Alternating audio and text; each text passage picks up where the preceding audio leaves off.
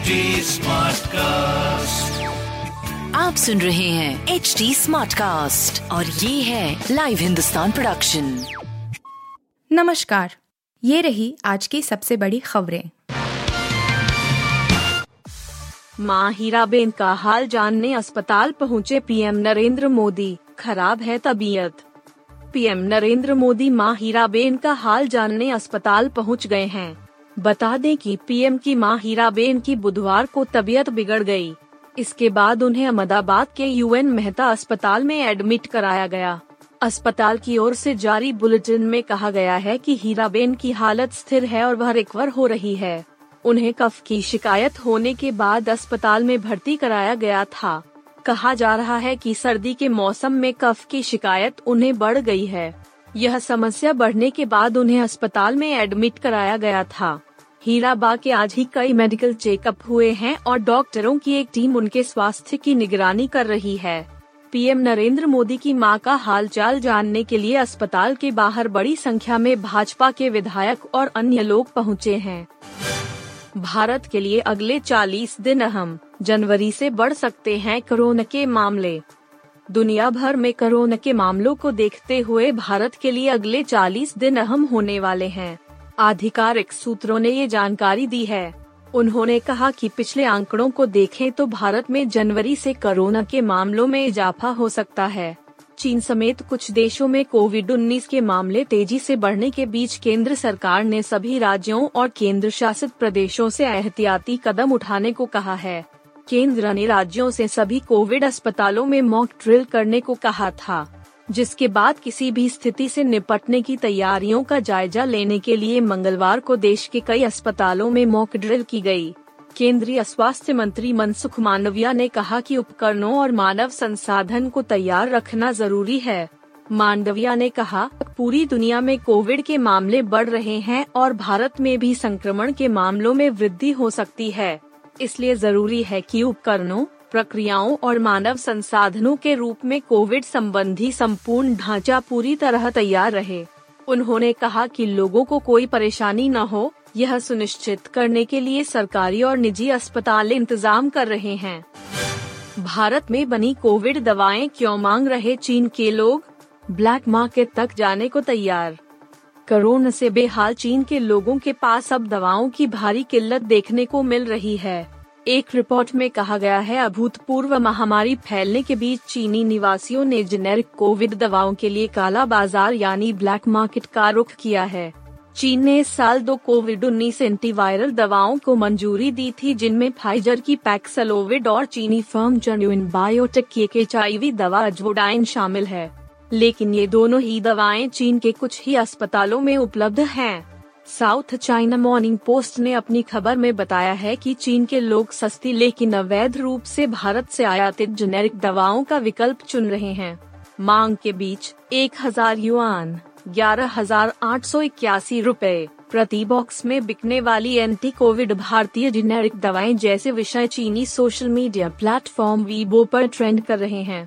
Report में कहा गया है कि भारत से 4 प्रकार की जेनेरिक एंटी कोविड दवाएं चीनी बाजार में अवैध रूप से बेची जा रही हैं, जिनमें ब्रांड नाम प्राइमावर, पैक्सिस्टा, मोलनुनाथ एंड मोलनात्रीस शामिल हैं। रिपोर्ट में कहा गया है कि भारतीय जेनेरिक दवाओं को चीनी सरकार ने मंजूरी नहीं दी है और उन्हें बेचना दंडनीय अपराध है। रिपोर्ट में कहा गया है कि चीन में सार्वजनिक स्वास्थ्य विशेषज्ञों और डॉक्टरों ने पहले संभावित जोखिमों की चेतावनी दी थी और लोगों से अवैध चैनलों से दवाएं नहीं खरीदने का आग्रह किया था। मौसम अपडेट, 2 दिन राहत फिर आफत, नए साल पर कैसी रहेगी ठंड, मौसम विभाग ने बताया। नए साल के पहले सप्ताह में उत्तर पश्चिम भारत के अधिकतर इलाकों में लोगों को घने कोहरे और शीतलहर का सामना करना पड़ सकता है। भारत मौसम विज्ञान विभाग ने बुधवार को यह जानकारी दी। इंद के मुताबिक अगले 48 घंटे तक लोगों को कुछ राहत मिलेगी, लेकिन 31 दिसंबर से घने कोहरे और शीतलहर का प्रकोप बढ़ेगा।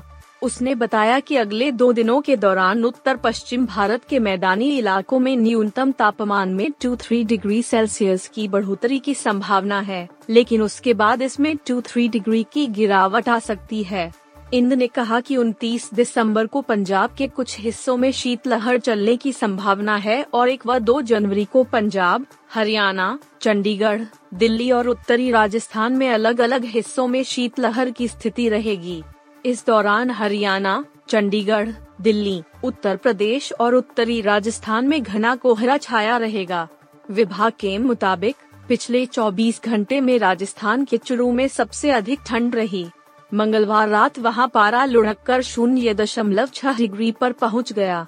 इस दौरान पंजाब, हरियाणा, चंडीगढ़, दिल्ली, राजस्थान, उत्तर प्रदेश और आसपास के उत्तरी मध्य प्रदेश के कई हिस्सों में न्यूनतम तापमान 37 डिग्री सेल्सियस के बीच रहा। आईएमडी ने अपने ताजा बुलेटिन में कहा कि पंजाब के अधिकतर हिस्सों, हरियाणा के कई हिस्सों और उत्तर प्रदेश के अलग अलग हिस्सों में बुधवार को सुबह अत्यधिक घना कोहरा छाया रहा, जबकि उत्तराखंड, ओडिशा, उप हिमालयी पश्चिम बंगाल और सिक्किम, बिहार और त्रिपुरा के छिटपुट इलाकों में घना कोहरा छाया रहा। ऑस्ट्रेलिया बनाम दक्षिण अफ्रीका, ऑस्ट्रेलिया को एक साथ लगे 2 झटके, कैमरन ग्रीन तीसरे टेस्ट से हुए बाहर, मिशेल स्टार्क भी चोटिल।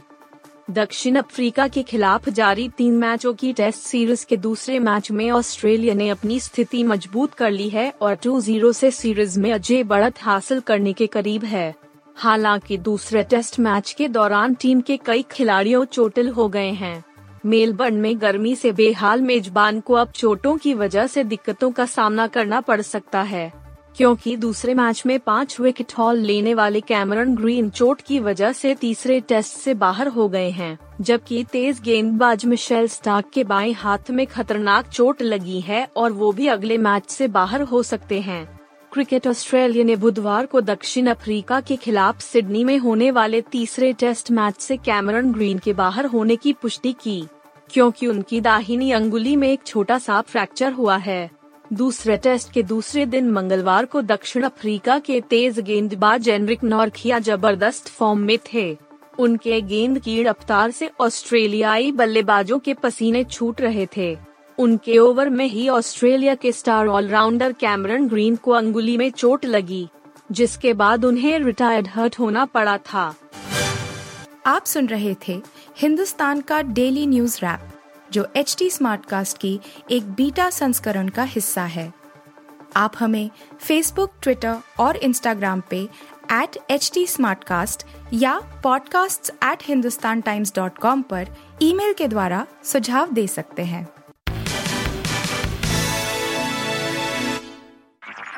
आप सुन रहे हैं HT Smartcast और ये था live Hindustan production. HT Smartcast।